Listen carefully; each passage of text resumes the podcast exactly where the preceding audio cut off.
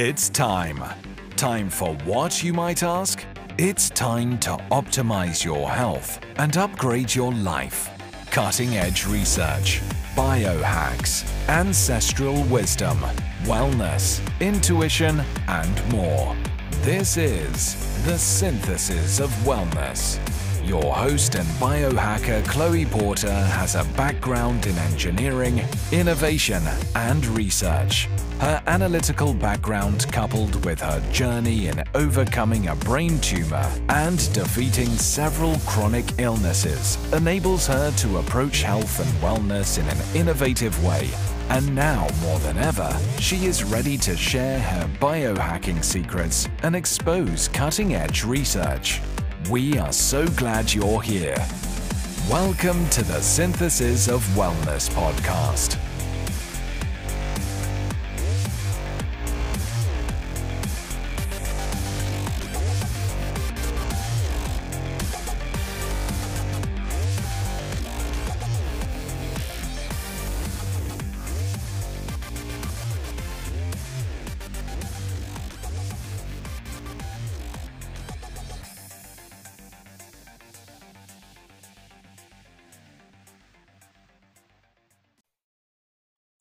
Welcome to another episode of the Synthesis of Wellness podcast.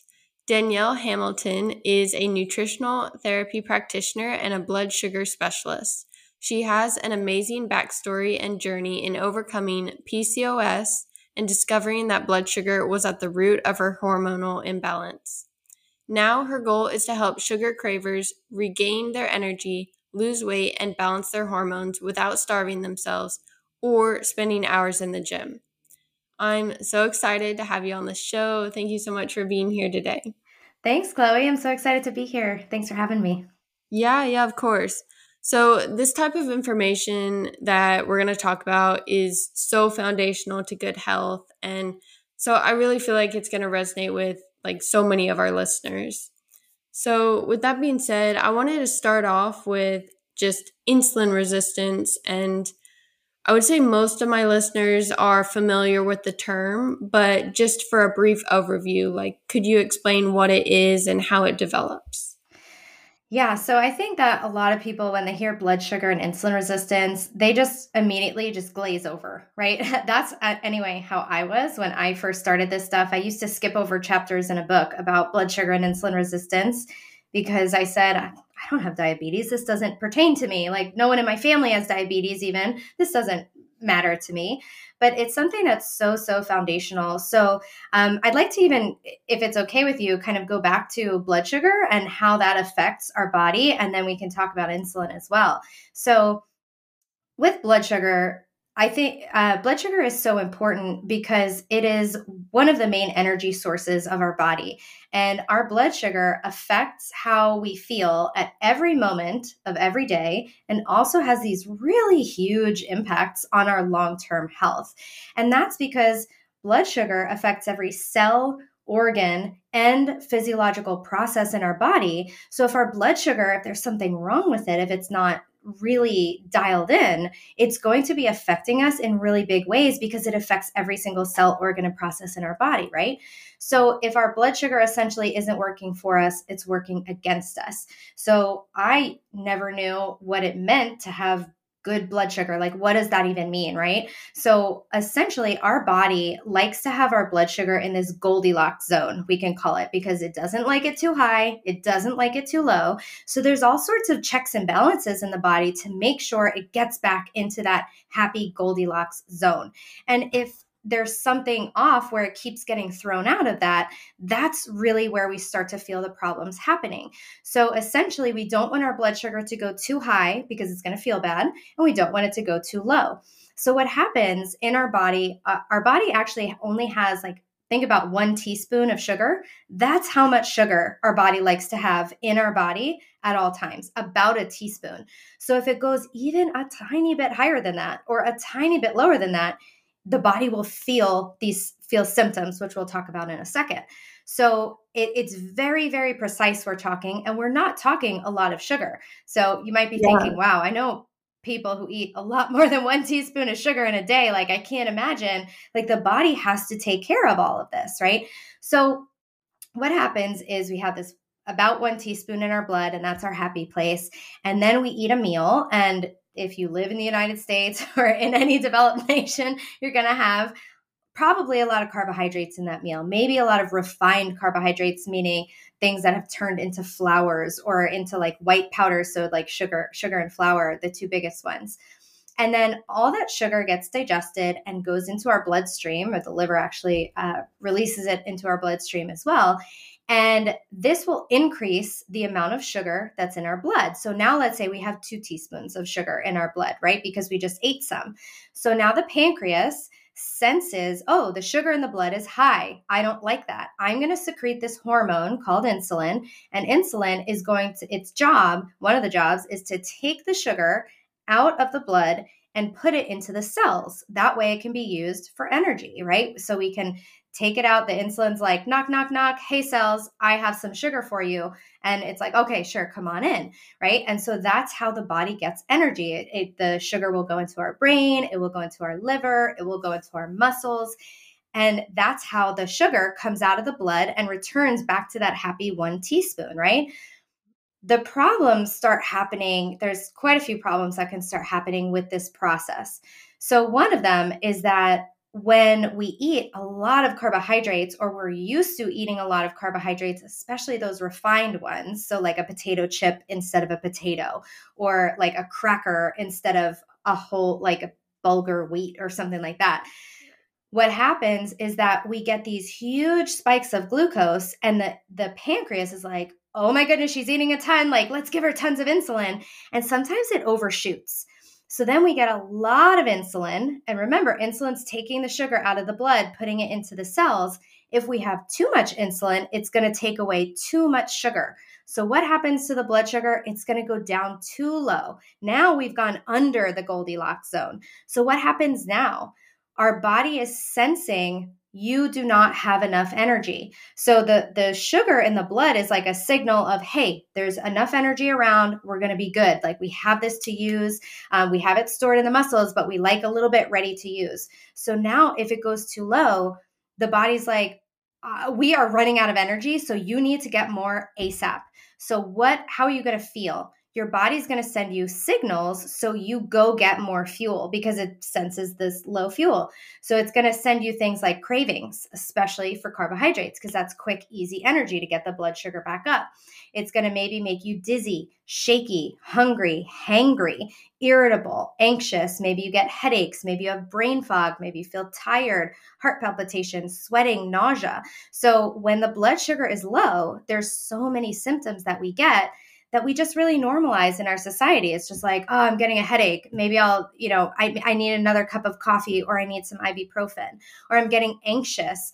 Um, or shaky, I just need to eat something. And so we're driven to eat these high sugar foods. And then what does that do? If we eat something that has high sugar again, like we go get a muffin or we go get a Starbucks, all of a sudden the blood sugar goes up really high again. Uh oh, we get too much insulin. Now it comes back down too low again. So, what's happening is instead of the blood sugar staying gently, these gentle waves within the Goldilocks zone, it peaks too high and it crashes too low and it peaks too high and it crashes too low.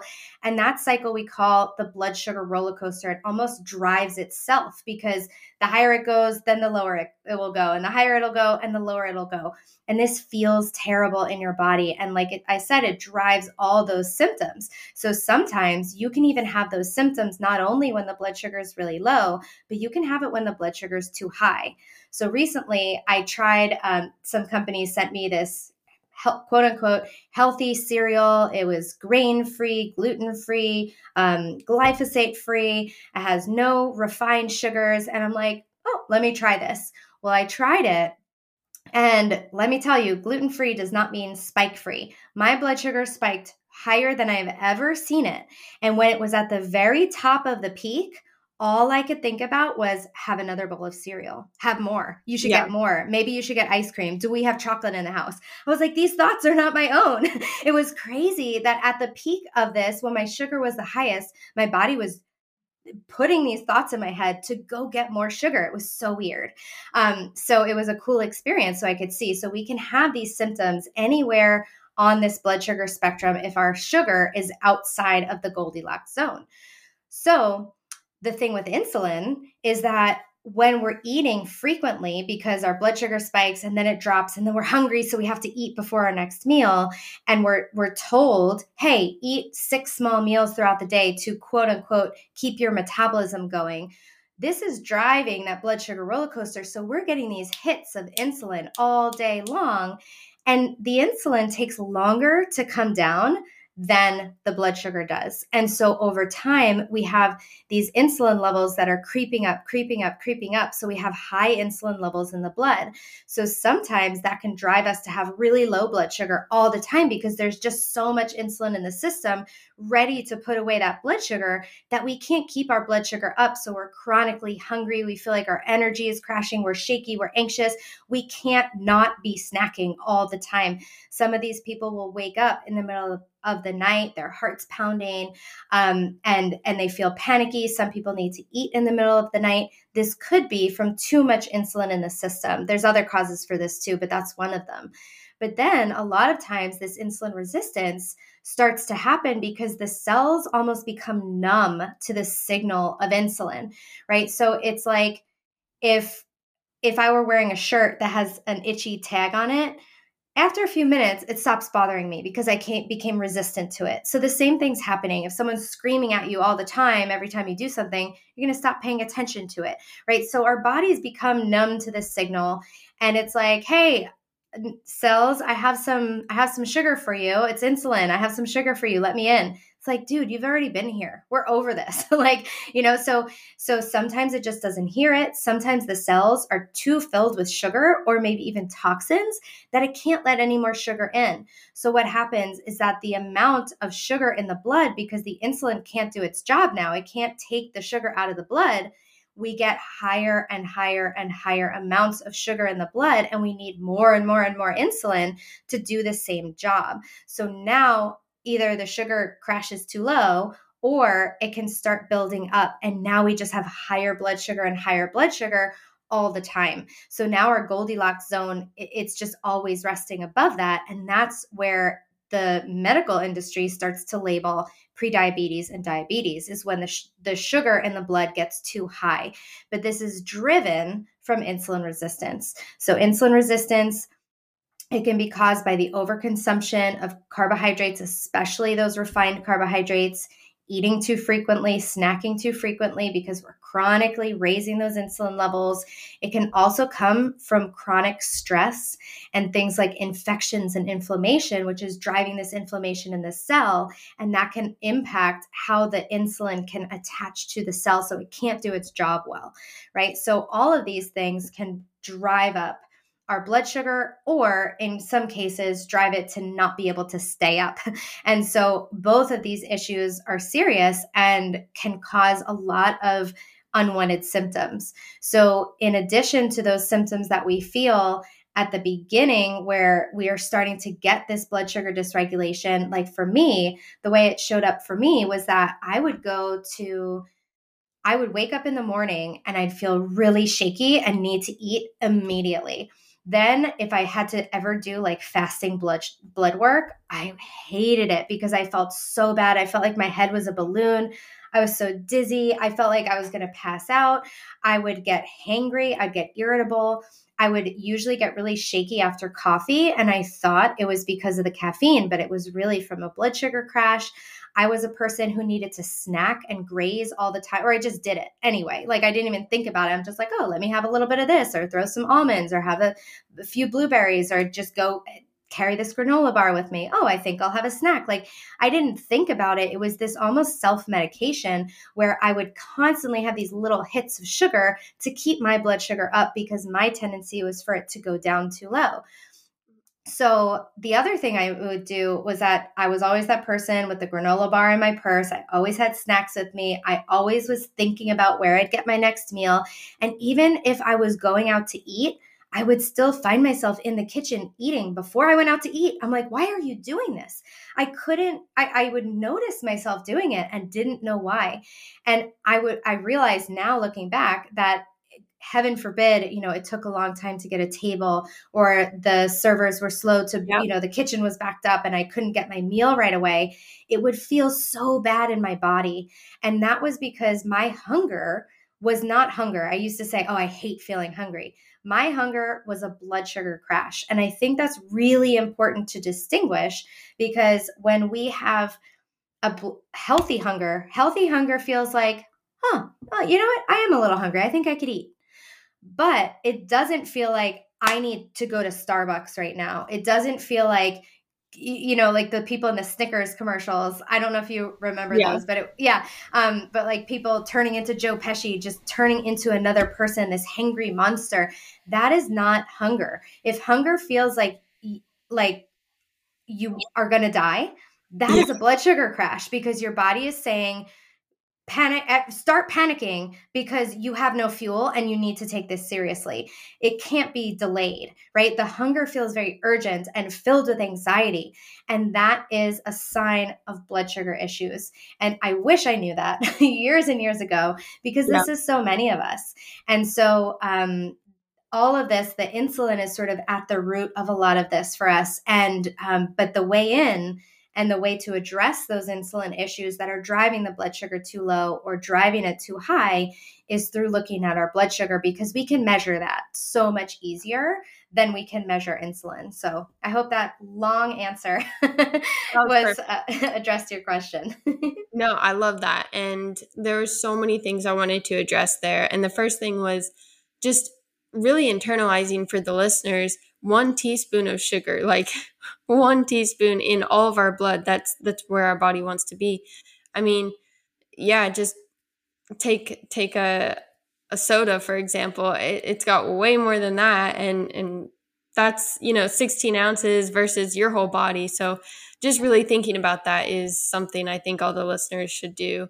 Um, and then i also wanted to go into a few of those Goldilocks zones. But before we get into that, I also wanted to comment on the insulin versus blood sugar one more time and just say that that rise in insulin versus the rise in blood sugar and the diabetes diagnosis, I think, you know, from my understanding, is that rise in insulin might happen long before your blood sugars ever dysregulated. So, like, years before yes.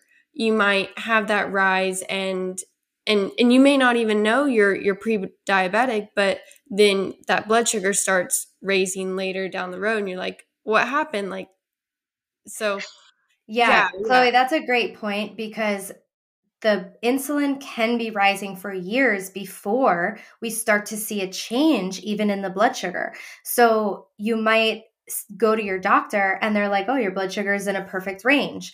Or, um, and what's happening is that your body is so good at keeping the blood sugar in the Goldilocks zone is that it's compensating for the the issue by sort of doubling up how much insulin you need. It's like, oh, she's eating a ton of sugar. So let's get a lot of insulin in here.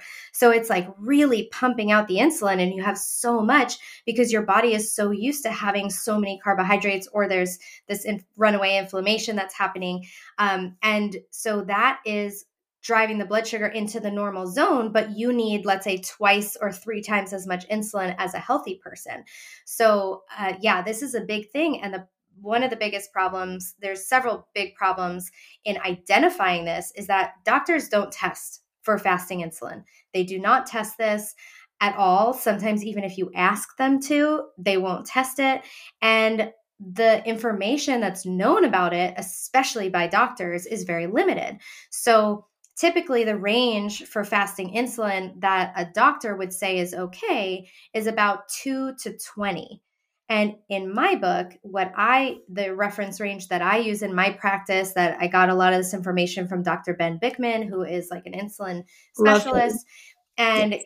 he typically says somewhere between two and five or below five is ideal. So if we have someone with an insulin of eight, 12, 18. These people are going to be looked at by mainstream medicine as normal when they can start really having problems, even just above that five. We can start to really see a lot of symptoms show up.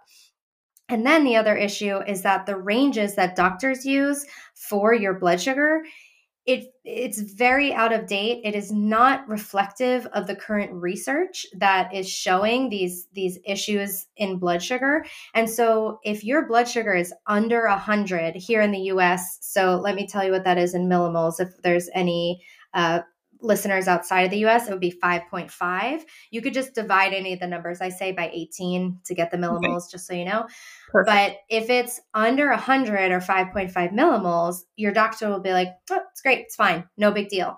But the range that I use in my practice is about 72 to 85 as being the optimal range. So we know that there's even research saying that if your fasting blood sugar is even in the high 80s to 90s sometimes, you have a much increased, uh, a higher risk of developing diabetes.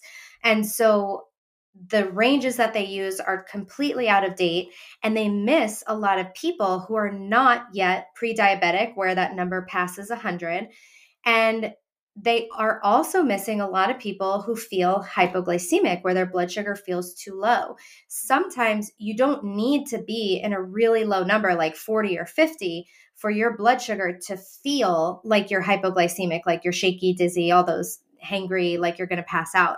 Your blood sugar might be 90 and you might feel like that. Your blood sugar might be 110 and you might feel like that. So everyone's going to feel different at different numbers. Um, but we, the doctors are missing that. They're like, oh, your blood sugar is 110. So it can't be the blood sugar that's causing you to feel this anxiety, you just need an anxiety medication. So I see this all the time. This is really dangerous. So if this is you, if you're feeling like that, please know that your body is is sensing an energy crisis and that there's some meta- metabolic damage happening and that this can be fixed. And the other pe- uh, group of people that doctors miss are these people where they're like 86 to 99 in terms of their fasting blood sugar because they're starting to have this creeping up of the blood sugar and starting to have this development of the insulin resistance. Yet the doctors are saying you're fine. And every year it's creeping up a little bit. But the problem is they don't have any tools because they don't specialize in prevention or diet and lifestyle factors, their only tool is a prescription pad. So they can't medicate you. There's no medication they can give you when your blood sugar is a little bit low, a little bit suboptimal. So they might tell you eat eat better and exercise, but that's very vague, right? So we can be eating tons of rice cakes and you know like canola oil in our fat-free dressings and we think that's healthy because that's what society has told us is healthy. That's no one's fault. So, eat better is too vague. A lot of people will get worse when trying to eat better because they don't know how to think about blood sugar when it comes to a healthy eating plan. And then their blood sugar just creeps up because they're stressed and they're overeating and they're snacking and they're hungry because they're probably trying to cut calories. And so it's going to they're going to probably eat these tiny meals and need to snack in between. So it just sets you up for having the high blood sugar over time. And then the other group of people that are missed are the people with reactive hypoglycemia, like myself, where I went into the doctor. My blood sugar was 60. I felt like I was going to pass out, and no doctor said anything. And I got blood work four times that year, and it was 60 or 63 on every single one. No doctor said anything to me, not one. Oh and God. I came in and I had PCOS. And yeah. they should have said, well, it seems like you have a lot of insulin in your system, which is why it's pushing your blood sugar too low, which is what could be contributing to the rise in your testosterone and, and, male hormones, which is driving your PCOS. I could put that together now because I had to put that together, but they didn't. They missed that. And I figured out those pieces and that's what i love to help people do is figure out that oh my goodness my blood sugar is affecting how i feel so deeply. And it's it's causing so many issues. And um it's you know there's so much that could be done about it and there's so much that we can do. Uh, so yeah i'll let you jump in. Sorry i tend to monologue. No that's perfect. And that's pretty incredible that like i i mean you know i consider biohacking to be something that I'm very interested in and, and as a biohacker myself, I recognize, you know, it's, it's taking control of your health and kind of just disrupting the system. And I feel like that's kind of exactly what you did is is you just took control of your health into your own hands and, you know, recognizing those connections is very important. So I love that. Um yeah, yeah so I wanted to get into you started mentioning some numbers, some blood sugar numbers let's get into you know after eating those spikes where should your blood sugar go I love that you asked this question because I did mention fasting blood sugar numbers. And I think that if we just look at that number, we're going to miss an entire, that's just like it's like, hey, I want to get to know you. Send me a, a, photograph of yourself. It's like, that's just one picture, right? So we don't think about it like a picture instead of a video, right? We want to watch the movie. We don't just want a picture of the movie. That's not going to tell us that much. It's going to tell us a tiny bit of information. So we need to look at what the blood sugar is doing after our meals, during the day, at nighttime, when we're sleeping. So the best tool to do this is getting a continuous glucose monitor, also called a CGM. So it's very common nowadays that there's a lot of companies that are helping people get access to these CGMs because currently in the US, you need a prescription for them but there are companies that help you get the prescription without the doctor. They have their own doctors and you can slap this little sticker thing onto your arm and scan it with your phone and it will tell you what your blood sugar is doing. And it's really really cool and helpful to see this data. So when we're eating a meal typically throughout the day our blood sugar is best how do i put this? The best uh, the most optimal range for our blood sugar is usually around that 75 ish to approximately like 120. Again, divide these numbers by 18 if you need to. So about 75 to 120, but that's so that's let's call that the Goldilocks zone, right?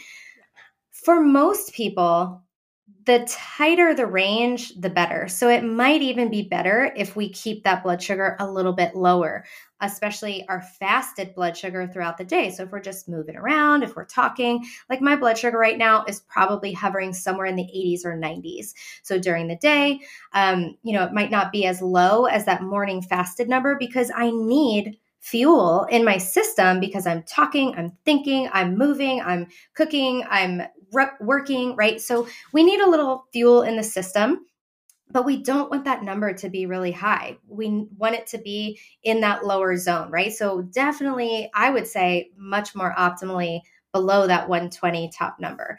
Okay, so then we're gonna have our our pre uh, our pre glucose meal uh, number. So that would be, let's say I take my blood sugar right now and I see, let's say it's 90. Then, if I eat a meal, what I'd want to do is I would want to look at my blood sugar every about every half hour or so um, a- after the meal for the next two hours to really get a good idea of what is happening after I eat.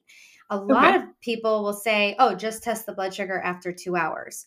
But that's not a good it, it, it's missing so much because the blood sugar could have spiked up by 100 points or it could have been a total flatline right? So we would have no idea of what what is happening.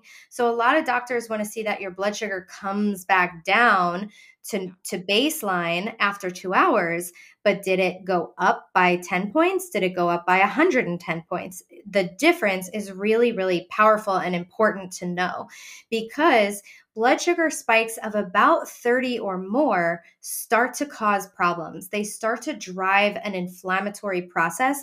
And especially if our blood sugar goes above 140, that's really going to start causing already some inflammatory damage, especially to the lining of our blood vessels. So, this is really important to know that if we're constantly spiking our blood sugar, we have a really high chance of having a lot of inflammation in our body, especially inflammation in the blood vessels and what heals, what goes around the body trying to patch up and heal the blood vessels? Cholesterol. So, cholesterol often gets demonized because we're eating fat, but really it's because we're eating these processed carbohydrates that spike our blood sugar a lot. And then the cholesterol is there to try to patch up the damage. And we're blaming the cholesterol for the damage, which shouldn't be blamed for the damage. Most often, it's these vegetable oils, which are bad fats, um, which are highly toxic and refined. Those can also, also drive insulin resistance. And then these refined carbohydrates and blood sugar spikes can really drive that high cholesterol. So we want to make sure it's not spiking too high. A good rule of thumb is making sure it stays, it doesn't spike above 30 points at each meal. So if I were starting at 90, I would want to see it stay under 120 at the meal, right? So this is where those numbers start to come in. We also don't want to see it dip too low after the meal. So I don't want to see it start at 90 go up to even like let's say 100 and then dip to 70 that would not feel good that would probably feel like you'd start to get shaky panicky anxious all those those low blood sugar symptoms so we want it we don't want a flat line we do not if your blood sugar is always a flat line, that means you're dead. So we don't want that, right? We don't want to be too excessive where we need this completely, completely flat line. My blood sugar never goes above it's okay to have these little fluctuations. That's how the body works. That's okay, right? Um, but we don't want it to go too high. So, one of the things that's important is that we don't want the blood sugar to peak too high too fast because often a really fast spike is going to lead to a fast crash. And that feels really bad in the body. A lot of people will say, oh my goodness, I notice that when my blood sugar is dropping really fast is when I start to feel really bad. Not necessarily when it gets too low, it's on the way down that feels really bad.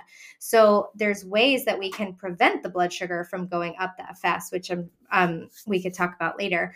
And then we also, like I said, don't want the blood sugar to come down too low. So if the blood sugar doesn't rise super high, it tends to stay a little bit more stable and drop more gradually. And that's what feels good in our body. So, um, if you get your continuous glucose monitor, those are the numbers that you would want to look for. And yes, we would want to see the blood sugar come back down to baseline within two hours. Maybe within an hour would maybe even be a little bit better. So, those are some things to look for on the continuous glucose monitor. And I will say that if let's say you have type 2 diabetes and your your you know, fasting blood sugar is like 130. And so you're obviously not going to have that same range, but you're going to want to stick with those sort of same principles. You're not going to want to spike the blood sugar that much, and you're going to want to see it come back down to baseline. So, all of these principles can still be used, even if your blood sugar is sort of at a different number. And some people, as I mentioned before, they just don't feel good, especially if they're in the pre diabetic range. Typically, they tend to um, not feel very good if their blood sugar drops below a certain number. So, as you do the work on healing the insulin resistance and repairing the damaged metabolism, you will start to feel better at lower and lower numbers. So, if right now you need to keep your blood sugar around 110 to feel good, work on not spiking it so much and then not having it drop down too low because that would make you feel panicky or or like a blood sugar crash. So try to keep it in the range that works for you and eventually you'll be able to tolerate those lower numbers. So those are my caveats. No that's perfect. Absolutely perfect.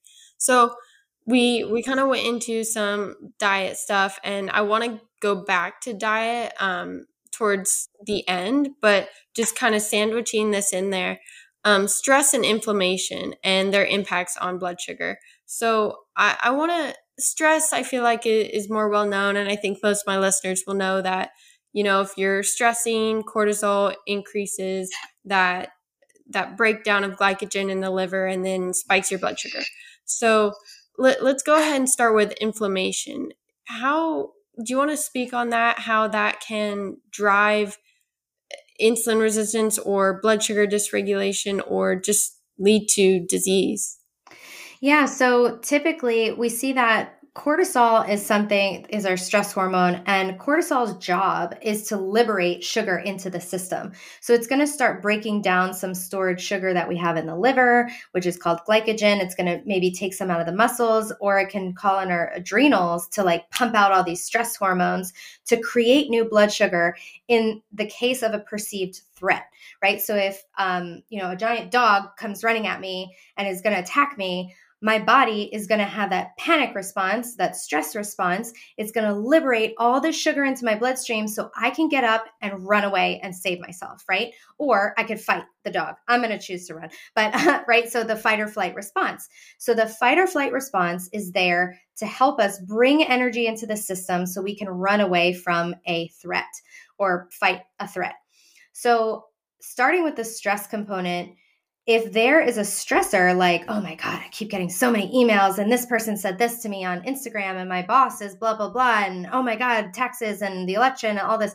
Like, if there's all these problems, we're sitting at our desk, we're sitting there having these spikes of blood sugar, which you can see on a continuous glucose monitor, the stress hormones driving up the blood sugar um, and even exercise and being in a sauna and some of these biohacking things. Sometimes it's okay, right? Sometimes it's okay to get a blood sugar spike because it's a healthy stressor if our body can adapt. But if we're just sitting at our desk stewing, not utilizing that energy, over time, that's going to drive up our blood sugar and insulin levels because we're going to just have so much stress in the system that it keeps liberating all this sugar for us to use, but we're not utilizing it.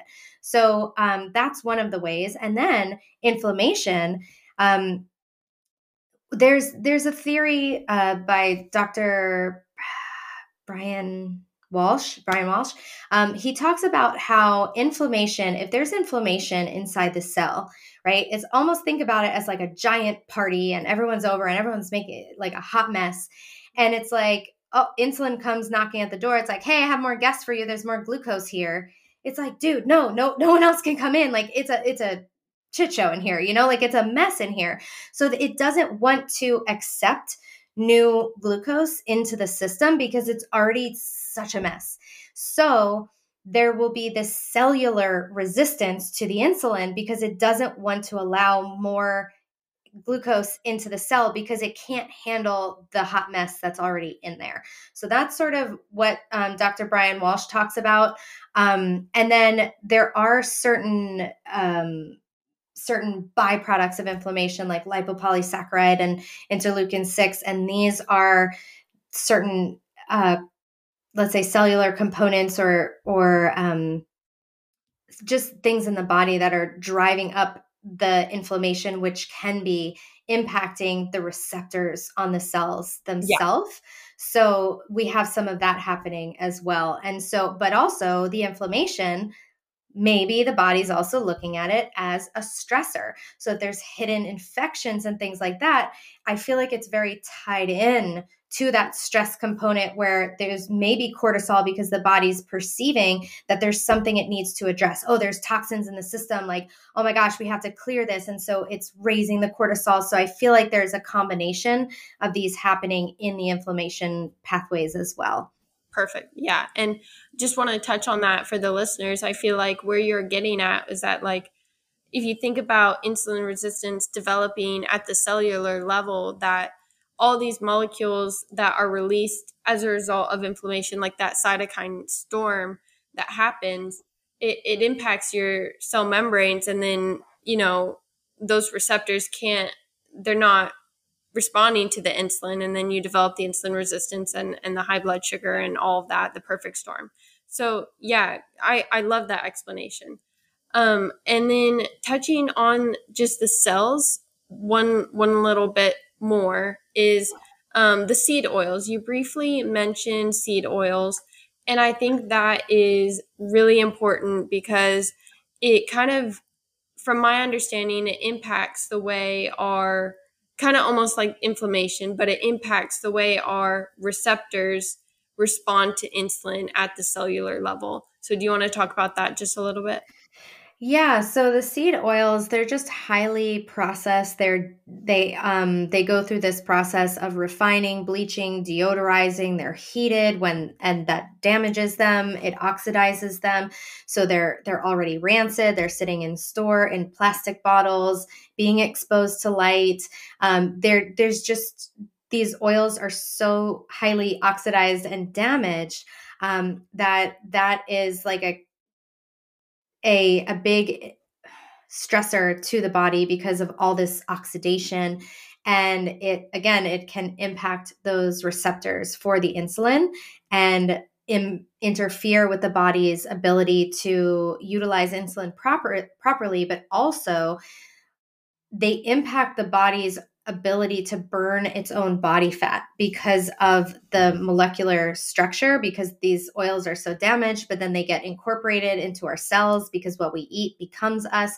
And so when we have these damaged fats that become our cells um, we have a harder time burning our own body fat for fuel. So this often comes up as where we have a lot of body fat but have trouble accessing it. So it's the high insulin, it's the vegetable oils that have incorporated themselves into our body. Um, Dr. Cate Shanahan talks a lot about that in her book, The Fat Burn Fix. And it was a really interesting concept to think about because we want to like these man made fats, which is what those are, the man made fats are going to impact, they're not natural. So, natural fats from the earth that are like very minimally processed, like they're not refined, those are going to be what our body can utilize really well. And being able to burn fat for fuel is a huge piece of this whole equation, and it really interferes with that. Perfect. So, we know a lot of people, I'm sure you see so many people come to you with blood sugar dysregulation, insulin resistance, and a lot of people are are honestly really willing to change their diet if it means to help their health. So, in my experience, I know a lot of people will change their diet. They'll they'll go low carb, they'll go low sugar, they'll even cut sugar all the way out. But what about those like trickier patients who they don't do seed oils, they're low carb, um, maybe even carnivore, maybe keto, paleo, and and and they still have blood sugar dysregulation maybe because of an infection due to the inflammation or the stress so, where do you start with those types of patients? Yeah, that's a great question. So, I was trained at the Nutritional Therapy Association by the Nutritional Therapy Association, and we look at a foundational approach to health. And so, the foundations, the nutritional foundations, according to the NTA, are a nutrient dense whole foods diet. So, we would always want to make sure the person is getting the right amount of nutrients from their diet, that they're not refined, um, and that maybe there are some potential deficiencies. We look at hydration, minerals, uh, digestion, fatty acid balance, and blood sugar. I also put the adrenals in this category and all sorts of lifestyle factors, of course. But if we look at all of those factors, we can usually find some source of hidden issues that we're dealing with. So oftentimes, and one of the biggest ones I see hands down in my practice is poor digestion. A lot of people will think, oh, my digestion's fine. I go to the bathroom every day. Or, oh, I take care of my digestion because I take a probiotic. And I thought this kind of stuff before I ever studied this. And this was the most eye opening thing I ever learned in nutritional therapy school is that digestion is the process of breaking down food to extract the nutrients from it. Like we cannot do anything with a piece of steak if we can't digest it. We could swallow it, but if we don't digest it properly, it's not an on off switch. It's not like I put food in, it digests, it comes out the other end. It's not like that. Think about it like a dimmer switch, right? So your digestion can be excellent and then it could slowly be getting worse and worse and worse worse worse worse worse and that's going to impact our ability to extract the nutrients from the food so we think about when we think about digestion there's four areas of digestion of the breaking down process that I like to talk about. So the first one is in the head. So that comes down to the brain and the teeth. So digestion starts in the brain. We need to be in a rest and digest hence the name of that nervous system state, right? Our parasympathetic is rest and digest. If we're in a chronic sympathetic state due to infections, due to being stressed, eating on the go, all this stuff, our body actually stops digesting. It stops producing stomach acid. It stops the bile. It stops peristalsis, moving the food through the intestines. It stops salivation. And so if we have these suboptimal levels of the the things that we need or the functions of the body to digest we're going to have suboptimal digestion. So we need to be in a rest and digest state. And we also have to chew our food thoroughly. Our stomach doesn't have teeth, our mouth does, right? And so chewing our food 20 to 30 times per bite is really really important and i still am like a b plus chewer at best right and i talk about this all the time but this is something to really really consider because think about okay this steak this i'm going to use the steak example this piece of steak that i need to eat i have to break it down to microscopic particles like a particle of zinc or a tiny amino acid that you can't even see with the naked eye. So that's how pulverized this this steak needs to be. So think about you can't just like chew it a few times and expect that your body's going to do the rest. We need to help it out True. by chewing. And digestion is a north to south process. So if anything gets messed up up north, it's going to affect every step below it. So then we come down to our stomach, which is organ number two. And the stomach needs to have adequate stomach acid in order to even activate this enzyme called pepsin, which starts breaking down our proteins. So, if you have low stomach acid, it's very common that you have lost your taste for meat. It feels like food just sits in your stomach. Maybe you burp or feel bloated within an hour of eating. Maybe you have a thin cracking, peeling fingernails, undigested pieces of food in your stool. Maybe you have chronic constipation or chronic diarrhea.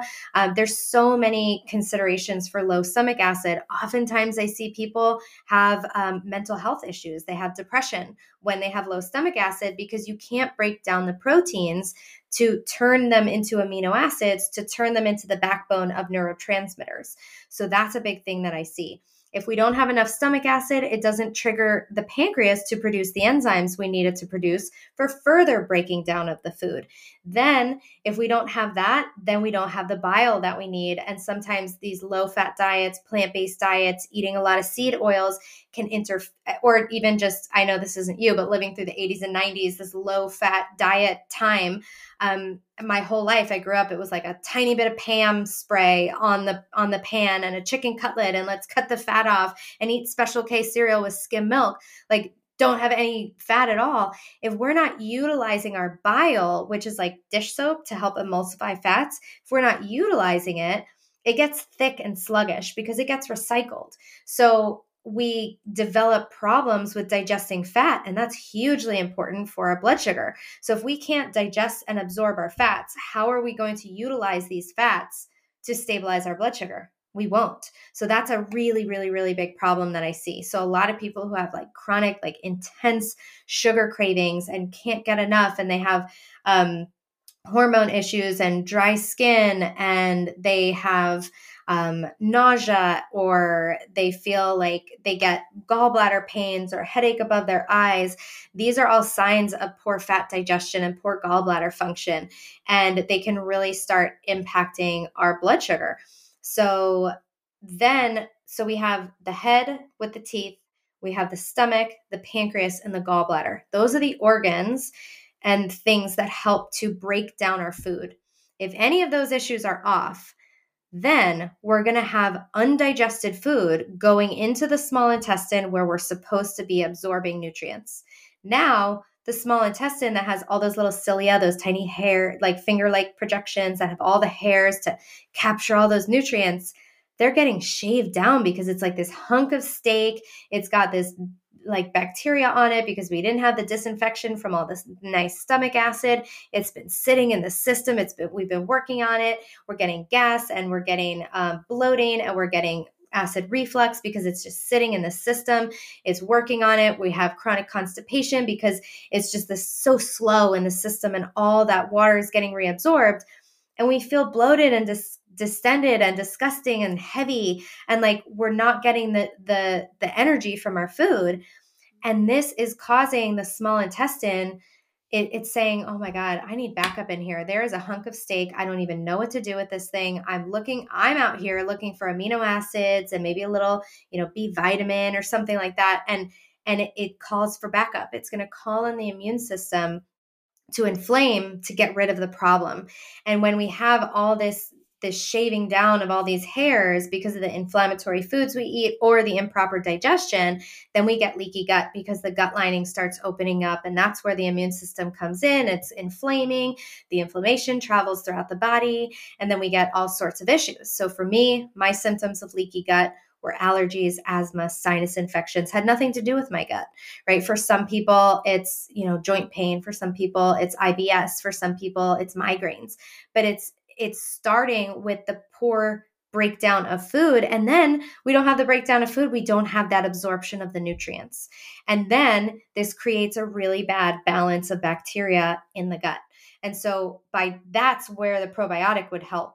But we have to work on all these areas up north before we even get to the large intestine which is the last step in the chain.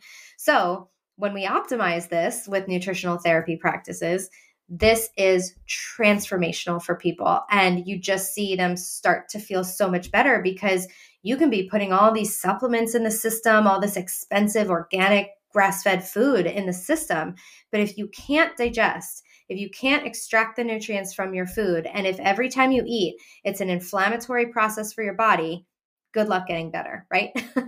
so yes. that's the I, biggest thing I see in my practice.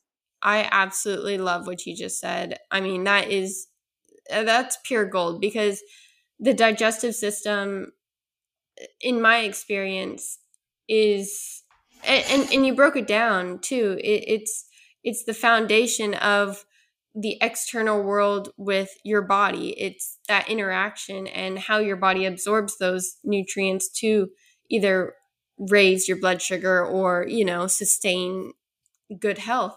So I absolutely love that. That was perfect. And yeah. And so and, and just for the listeners, really think about what Danielle was saying, where, you know, you can't eating, you know, a meal in a 10 minute stressful rush lunch break. That's going to impact you. That's going to create a stress response. You know, these little things we don't think about. You were saying it starts in the brain and then the teeth and the stomach, the pancreas, the gallbladder, all these little things have to be considered not only for blood sugar regulation, but just for optimal digestion and feeling good, not feeling sluggish after meals. So I love that. Um, Thank you. Yeah. So I could ask you so many more questions, but I know we're closing in on time. So I want to go ahead and jump to our rapid fire questions if that sounds good to you. Yeah, let's do it. Okay, awesome. So these are just more about you, but do you have any non negotiables in your day? They can be anything from exercise or maybe a meditative practice or anything you have. I wish my non negotiables were meditation and exercise. I am working on that. Um, my non negotiables, well, my new non negotiable is um, for the most part, is um, having my breakfast before my coffee in the morning because this is really important for your cortisol levels. And it if you have if you're constantly being fasting in the morning having coffee doing fasted workouts you're really driving up uh, your cortisol levels which can drive leptins um, uh, leptin resistance. So i have the breakfast before my coffee see the sunrise and i'm really my non-negotiable i mean just the way i eat i really focus on 95% of the time whole real foods balanced plates um, and uh, playing with my cats. I love it. Yep. and getting to bed early for the most part yeah. So it's just i feel like there are some things in my day that i guess can be negotiable. My number one is is gluten and seed oils. I would say those yeah. are the biggest non-negotiables yeah Perfect. Yeah. And, and that goes into the second rapid fire question, which is about your diet or dietary preference. So you kind of were almost alluding to do you, do you prioritize, prioritize like protein, fat, fiber kind of above carbs? Oh, yeah, absolutely. And I, you know, the biggest one out of all of those is really focusing on getting enough protein and usually like animal proteins because those are the easiest to assimilate and absorb and what our body can utilize really well. And even if in one meal I don't get enough protein, I will be hungrier and feel snackish like within before my next meal. And I hate that because I really prioritize having just meals and not snacking because that's much better for your blood sugar. Of course, people with blood sugar crashes, they're not there yet, but that's the goal, right? And, you know, we weren't as cavemen and women, we were not, you know, sitting there snacking all day long. Like, that's just not biologically appropriate. That's not what our digestive system is ready for. That's not what our blood sugar wants. So, we want to cut these meals down. And so, really prioritizing protein and especially most proteins come with fats and then some fibers um, depending on the state of your gut is uh, is really important. Awesome. Perfect. And the last rapid fire question is do you have a piece of advice for our listeners to be happier and healthier and increase their wellness today? I have to say, letting go of perfectionism because I think that perfectionism is one of the things I am such a recovering perfectionist. I'm an Enneagram 1 if anyone out there knows what that means, but I have this tendency to be have this perfectionistic mindset about a lot of things and I see it all the time in my clients and coaching students. And I see it as one of the biggest reasons why people don't succeed is because they try to be perfect and their diet or their lifestyle doesn't look exactly like so and so's, or they miss one day and then they throw in the towel, or they try to do too much at once and try to make it look perfect at once. And it's too much to keep up with. So then they go back to square one, and that's not helping. And so I feel like this message of getting rid of the perfection, like I post my highlights on Instagram. I'm not posting when I'm having an off day or if I'm having something. So I'm trying to get used to that. Just this morning, I posted, Today I had coffee before breakfast because I'm not perfect and I don't expect anyone else to be. And I want to show you that it doesn't have to be perfect for you to do really, really well. And so when you say non negotiables, that doesn't mean like it doesn't always mean a hundred percent of the time rain or shine without fail because if we have that there's no room for life to happen right so we want to have these uh, kind of like non-negotiable i would call them maybe even like strong boundaries where a boundary is there to protect you and if a boundary is too rigid it's like a wall and it's inflexible and it doesn't allow for you know like what if you want to you know what if you're on vacation or what if you're you know you have friends stop by or what if you're having a bad day right? So but if your boundaries are too porous where it's like oh yeah i'll just give me the fries like yeah i'll have this oh, oh yeah i'm supposed to be starting tomorrow like then you're not doing a good job of protecting yourself so it's like finding these these boundaries that serve to protect ourselves and and developing these lifestyles with these boundaries in mind but having that ability to oh you know what? I missed doing my red light today or i didn't um, you know i haven't gone in the sauna this week. Let me think about doing that more more next week or i only did two workouts this week and i'm really wanting to do three like finding this balance it's going to look different every week. Um, and it's going to look different every time you eat and we always have the opportunity to choose to do better again the next meal. And if if we are so stuck on i didn't do it right so i might as well throw in the towel and then you compound your mistake by eating garbage the rest of the day. That is so much more detrimental because of the shame cycle that comes after that. Is like i always do this. I'm a terrible person. I can't be consistent. So then there's that negative self-talk. So if we're just like you know what? Why did this happen? Why did i why did i just have a binge? Or like why did i um, why haven't I worked out at all this week? If you're asking the question why, right? Like if if your child or a good friend came up to you and is like, "Oh my gosh, I I didn't work out for the last 2 weeks." Like you would say like, "Oh, you know, why do you why do you think that is? Like how how can I help you, you know, get more consistent with that?" Maybe you think about why you want to work out to begin with. Maybe you don't have a strong enough reason or motivation. Maybe you need to reconnect with that. Maybe it's like, "Oh, I had junk food every day this week. Why? Are you stressed? Like were you did you not have enough protein? Like that that way you can get to the bottom of it and try to do better next time instead of turning it to this self-judgment. So that's my long answer for perfectionism. I think it's there's no place for perfectionism in nutrition because a perfect diet doesn't exist and it never will and it never can and you can't eat a perfect meal. So if you already i tell my my clients and followers give me a minus work. Don't aim for an a plus because it's not attainable. Even b plus. Like give me b plus work for an for those a students out there like me. Like i don't want to give it i'll do an a minus. I'll give you an a minus right? So we can work really hard but we can have a little bit of flexibility because we're only human so. That's a great thing to add to this episode and i couldn't have said it better myself. Honestly that was great and it's it's just all about being in tune with yourself and asking yourself what you need today because it changes all the time and and yeah. having that intuition. So absolutely love that message. And a perfect way to end the episode. So thank you all for listening so much. And thank you danielle for coming on today. I'm sure the listeners are going to absolutely love this information. I really enjoyed talking to you yeah, thank you. Me too. It was so fun chatting, and uh, we'll have to come back soon.